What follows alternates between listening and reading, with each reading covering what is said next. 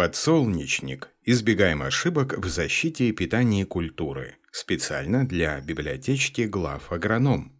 Сергей Рязанов, международный эксперт по выращиванию полевых культур, рассказал о защите и питании подсолнечника от всходов до начала цветения. Специалист подробно объяснил, к чему приводит неправильно выстроенная стратегия производства подсолнечника, почему бор играет первостепенное значение в развитии подсолнечника и формировании будущего урожая. Какие действующие вещества рекомендовано использовать в гербицидных обработках, начиная от классической технологии выращивания и заканчивая технологией Clearfield. О самых интересных выводах эксперта в нашем обзоре. Для чего выполняется защита и питание именно в первой декаде лета? В первые 4-5 листьев начинает формироваться конус нарастания, и далее с пятого листа переходит в фазу, когда уже идет формирование количества семян.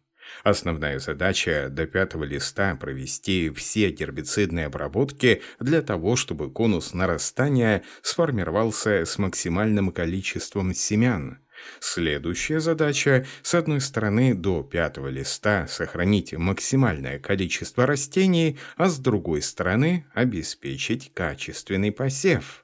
Одной из проблем выращивания подсолнечника является ложная мучнистая роса, которая при отсутствии реакции со стороны хозяйства в виде фунгицидных обработок может полностью уничтожить растения. Потери могут составлять от 5 до 20%. Основными задачами являются предотвращение гибели растений и увеличение количества семян, которое может сформировать растение. До пятого листа следует работать гербицидами и фунгицидами против ложной мучнистой росы. По другим заболеваниям до четвертого листа выполнять обработки нет смысла. Обратить внимание на использование ауксинов, гормонов, которые развивают корневую систему. Ауксины также влияют на высоту растения, то есть делают его несколько меньше. От пятого до десятого листа происходит закладка количества семян в будущей корзинке. Основная задача на этом этапе – сохранение среднего яруса, который максимально влияет на массу тысячи семян. Схема гербицидных обработок подсолнечника. Граминициды. Хизолофоб пейтил 5-7 день эффективен против пырея. Галаксифоб пеметил 10-15 дней. Отличается схожей с хизолофоб пейтил эффективностью против пырея. Квазилофоб петифурил мягкий, обладает быстрой впитываемостью. Обработки рекомендовано проводить в теплую погоду. Клетодим. Требуется добавление ПАВ. Феноксапроп. Пейтил. Технология Clearfield применяются гербициды с действующими веществами имазомокс и мазетапир. Технология экспрессан. Технология работает на устойчивых гибридах. Рекомендовано использовать трибинурон-метил. Классическая технология. Основные действующие вещества, которые могут защитить против двудольных сорняков при выращивании подсолнечника по классической технологии. Аклонифен – Отлично работает по подсолнечнику, не угнетая его. Действующее вещество аклонифен контролирует такие сорные растения, как горчица, редька, щирица. Галоуксифенметил осуществляет контроль амброзии, канатника, мари, дурнишника. Это метсульфурон-метил – недостаточно сильное решение против крестоцветных сорняков, однако до первой пары настоящих листьев успешно контролирует крестоцветные на подсолнечнике. Флурохлоридон контролирует амброзию, мари, горчицу до второго листа. Фунгициды на подсолнечнике. Болезни подсолнечника можно разделить условно на две группы – постоянные периодические появляющиеся. Из ежегодно появляющихся выделяют мучнистую росу, которая может быть как первичным, так и вторичным заболеванием, и склеротиниоз. Достаточно часто можно видеть появление альтернариоза, сухих гнилей, фомоза. Периодически появляющиеся болезни – это фомопсис, септериоз, пузыриоз и ржавчина. Благоприятными условиями для появления ржавчины являются тепло, высокая влажность, сменяющаяся засухой. Наибольшее влияние на качество семян подсолнечника и на массу тысячи семян оказывает ложная мучнистая роса. Регионы распространения болезни подсолнечника в 2021 году. Погода с чередованием дождя и солнца, которая на данный момент установилась во многих регионах России, является благоприятной для заражения подсолнечника ложной мучнистой росой, ржавчиной, фомозом, фомопсисом. Юг России Северокавказский федеральный округ наиболее часто сталкиваются с ложной мучнистой росой, фомозом, фомопсисом, белой гнилью, серой гнилью. Для центрально-черноземного региона характерная ржавчина, фомоз, фомопсис, серая и белая гнили. На посевах подсолнечника в Поволжье и на севере России фиксируется наиболее частая ржавчина, белая и серая гнили. Заражение ЛМР ржавчиной, фомозом, фомопсисом происходит в фазу 3-4 пары настоящих листьев. Ложная мучнистая роса. Краткое описание, симптоматика, меры борьбы. Повреждаются преимущественно молодые растения, одна-две пары настоящих листьев. Болезнь носит системный характер. Основные симптомы для первичного заражения – отставание в росте, стебель утолщенный, короткие черешки. На листьях вдоль центральной жилки желто-зеленые пятна, на нижней стороне листа плотный белый налет, который постепенно темнеет. Иными словами, симптоматика может выглядеть по-разному. При первичном заражении растения, пораженное ложной мучнистой росой, на порядок меньше по росту здоровых растений с высветленными листьями. Подсолнечник отличается характерными светлыми пятнами на листьях. Симптоматика характерная для вторичного заражения ЛМР. 3-4 настоящих листа имеют локальное повреждение рассеянные хлоротичные угловатые пятна, ограниченные жилками, на нижней части листа плотный белый налет. Вредоносность различна. В первом случае мелкие корзинки, щуплые семена, либо полная стерилизация семян. Наиболее часто растения полностью погибают. Во втором случае отставание в росте, снижение продуктивности до 10-20%. Источником инфекции являются споры в растительных остатках, которые могут сохраняться в почве до 8 лет, всходы падалицы. Заражение развития болезни отмечается при наличии капельно-жидкой влаги и температуре не ниже 15-18 градусов. Экономический порог вредоносности Первые признаки болезни. Потери урожая при отсутствующих мерах борьбы с ложной мучнистой росой могут достигать цифры 20-30%. В особо запущенных стадиях будет отмечена стопроцентная гибель урожая. Ржавчина на подсолнечнике. На всходах подсолнечника на верхней стороне его листьев появляются мелкие оранжевые пятна. К концу вегетации на листьях с нижней и верхней стороны развиваются темно-коричневые телеопустулы с телеоспорами. С помощью последних происходит перезаражение в период вегетации. К концу периода вегетации образуются темно-коричневые телеопустулы с телейтоспорами, зимующая стадия. Встречается повсеместно в регионах выращивания подсолнечника – в Среднем Поволжье, на Северном Кавказе и в Центрально-Черноземной зоне болезнь проявляется несколько сильнее. Уменьшение площади фотосинтетической поверхности ведет к снижению продуктивности растений, при сильном поражении листья опадают. Основным источником инфекции являются телейтоспоры в растительных остатках, всходы падалицы.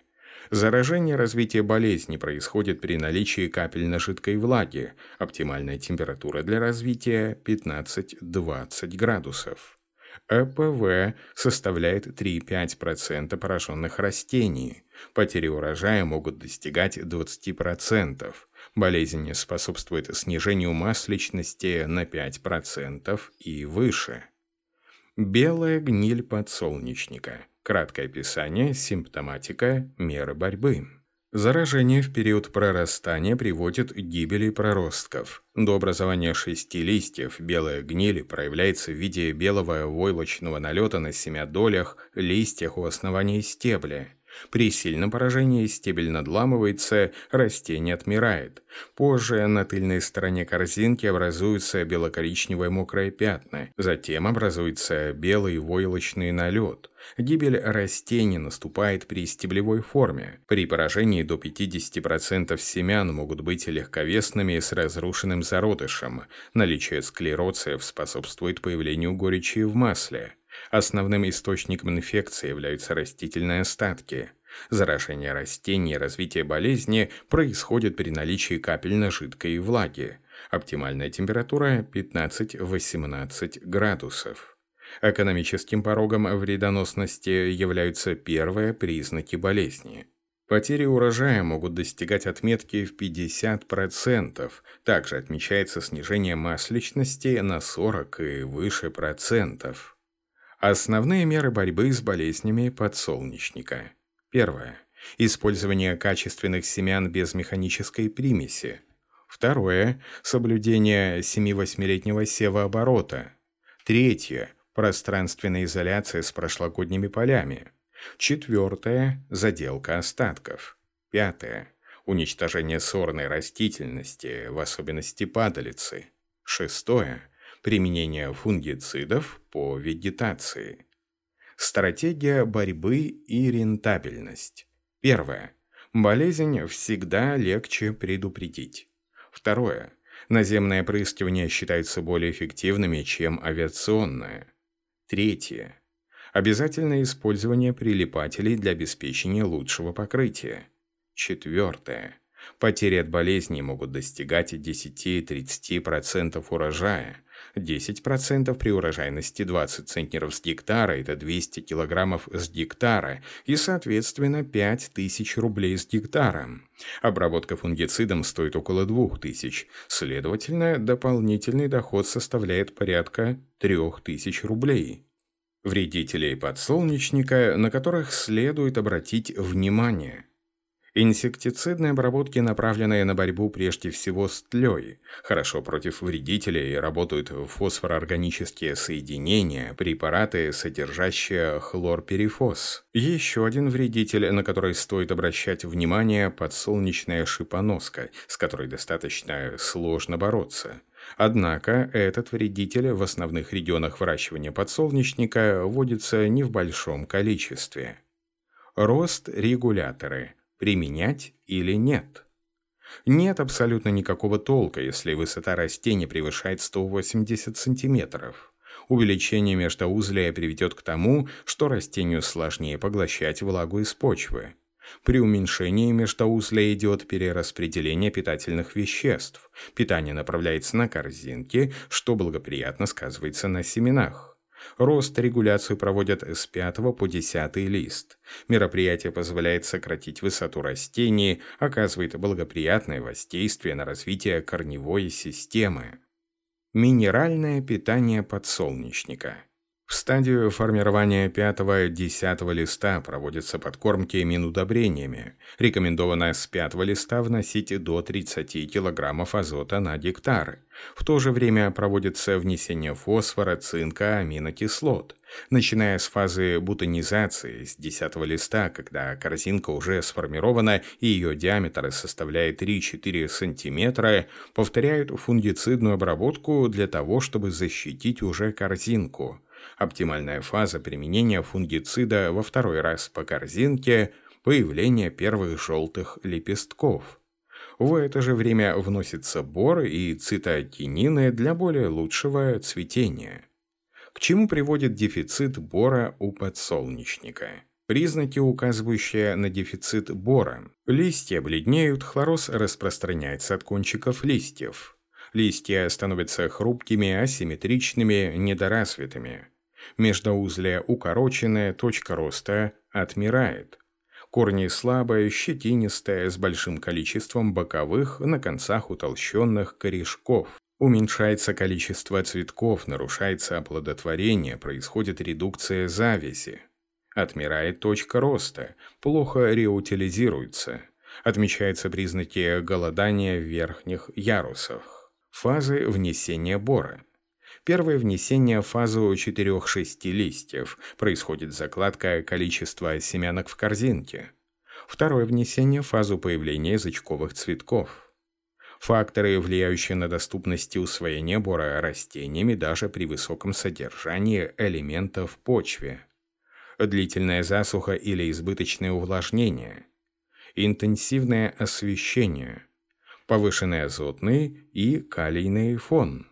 Наиболее часто недостаток бора отмечается на щелочных почвах, а также на почвах с высоким содержанием калия.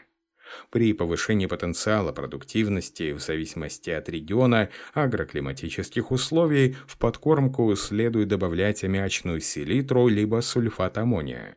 Всего доза азота на подсолнечнике в среднем колеблется ориентировочно 20 кг азота на одну тонну запланированной урожайности. Если содержание серы в почве колеблется в пределах 8-10 мг на килограмм, дополнительно вносить удобрения, содержащие этот макроэлемент, не требуется.